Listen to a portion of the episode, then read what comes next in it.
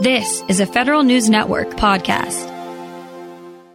The situation is fluid, but coronavirus dollars are still flowing through federal agencies. Obligations so far have exceeded $4 billion, and that's according to the latest Bloomberg government analysis, with more to come. For an update on where the next round of opportunities lies, we turn to BGov's Director of Government Contracts, Dan Snyder. Dan, good to have you back. Thank you, Tom. Happy to be with you again. Now, you were with us about a month ago when this was all still unfolding and you had been tracking the spending several billion dollars. What's happened in the last month and what do you see happening in the next few weeks here?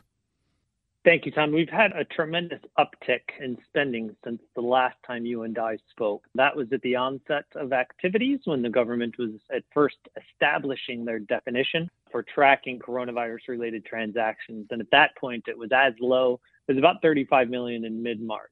Now that we fast forward five weeks later, reported spending transactions related to federal agencies are at 7.4 billion, and that excludes amounts from the Pentagon, which are on a 90 day delay. And as far as we can tell, that would add an additional 500 million. So just about $8 billion is being obligated by federal agencies to continue to fight the pandemic.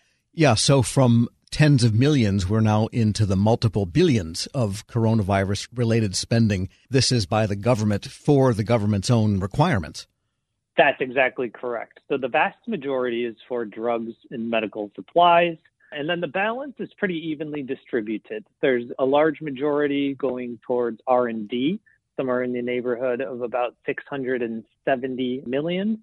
IT and telecom is comprising of about 500 million. And then we're also seeing a lot of architecture and engineering constructions as contractors are being onboarded by federal agencies to help with the retrofitting of a number of buildings, mostly in the tri state area, New York, Connecticut, New Jersey, to retrofit existing buildings such as civic centers into medical facilities. So it's all across the board if we examine the numbers by products and services.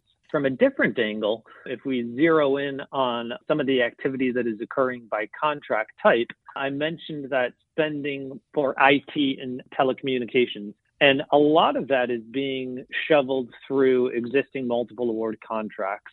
So IT Schedule 70 is accounting for about 330 million. And then we have a number of GWAC. SEWP is leading the charge, and Joanne Woytek's vehicle is seeing an uptick in volume, as she reported last week. SEWP accounts for about 150 million, followed by two vehicles at HHS, CIO CS, and CIO SP3 small business and then a number of GSA GWACs as well, including 8A stars and Alliant large business are making up the balance of those IT dollars and what we are seeing in multiple award contract vehicles. Yes, that was a big question because the agencies in some cases have not done a great job on the information technology means of delivering the services that they are required to do. The loans and all of this have gotten hung up in IT mm-hmm. a lot. So it seems like even though there's no specific money for modernization targeted by Congress, that is what agencies are doing, at least from your count to maybe half a billion dollars or so. That's exactly correct. So, one of the major opportunities that we've been tracking was for uh, call center support at the Small Business Administration. Of course, with all of the activities that they've been doing with the legislative aid, they've had an influx of calls. So, they awarded a contract for about $22 million at the end of March to assist with fielding those calls. So it's not just the IT hardware as agencies are looking to adapt from working remotely, but there's also a lot of concentration of the IT dollars that are being facilitated through the influx of call centers as well. And then you mentioned the modernization efforts, which wouldn't necessarily automatically be included in our market definition for coronavirus spending or that $8 billion. But as far as we can tell, at Bloomberg Government, we've done an analysis of the opportunities being released by federal agencies, and there's been no decrease in that volume. So the agencies do seem to be marching forward with existing plans towards modernization, just as we have seen in previous months.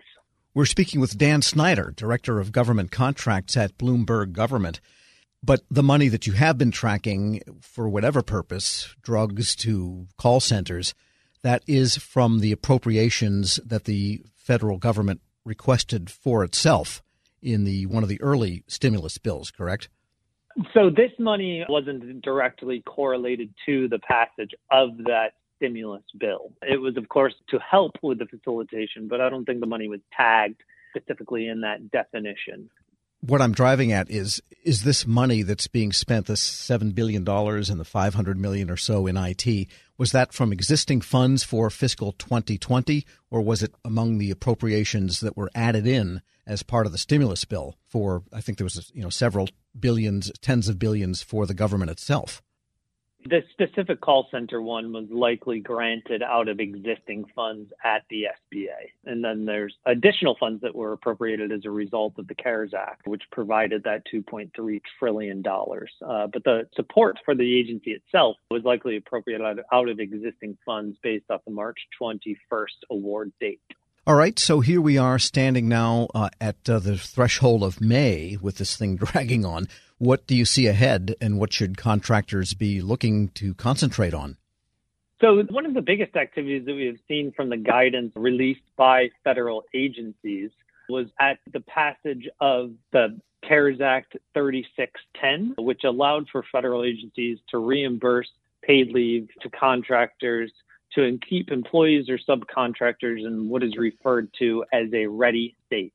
So this is a huge win for contractors who are at severe risk of not being funded to keep those existing employees on contract. So this implementation of the CARES Act and inclusion in the bill itself codified the ability to keep them in a ready state through the end of the fiscal year. So that will keep them active and ready to deploy should the federal agencies need them up until September 30th.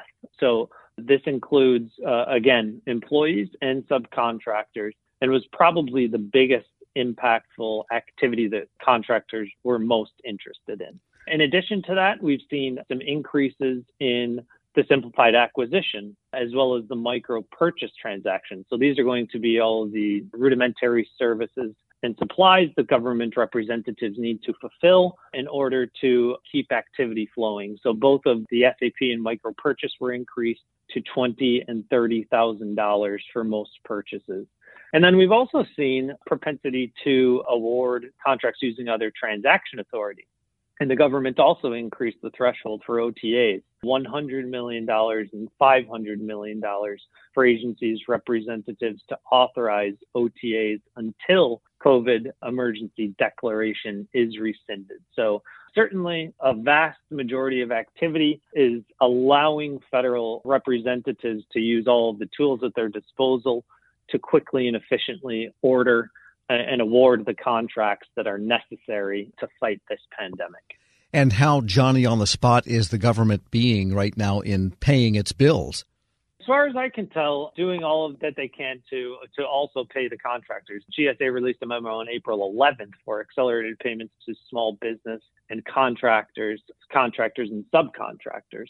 So that allows GSA to provide accelerated payments with a goal of 15 days after receipt of a proper invoice. So they are doing their best to keep the money flowing to contractors, both prime contractors and subcontractors throughout the supply chain. So nobody's dying on their receivables. That's the intent, yes. We want to keep money flowing so that the, the contractors aren't strapped and that supply chain does not die down so that we are able to satisfy requirements at least until that emergency declaration is rescinded. Dan Snyder is Director of Government Contracts at Bloomberg Government. Thanks so much. Thank you, Tom. We'll post this interview at federalnewsnetwork.com slash Federal Drive. Subscribe to the Federal Drive at Apple Podcasts or Podcast One. Stay up to date on your agency's latest responses to coronavirus. Visit our special resource page at federalnewsnetwork.com. Cough and cold season is here. Introducing Ricola Max Throat Care, Ricola's most powerful drop yet.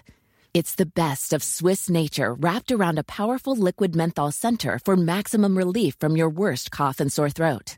Maximum nature for maximum relief. Try the new Ricola Max now, available in the cold and cough aisle. Ricola. It's in our nature. Grab a 30-day free trial of Live by Live Plus, and you'll get unlimited skips, commercial-free music, and all of the podcasts and live streaming events you can handle. Visit livexlive.com slash podcast one to learn more and start your free trial.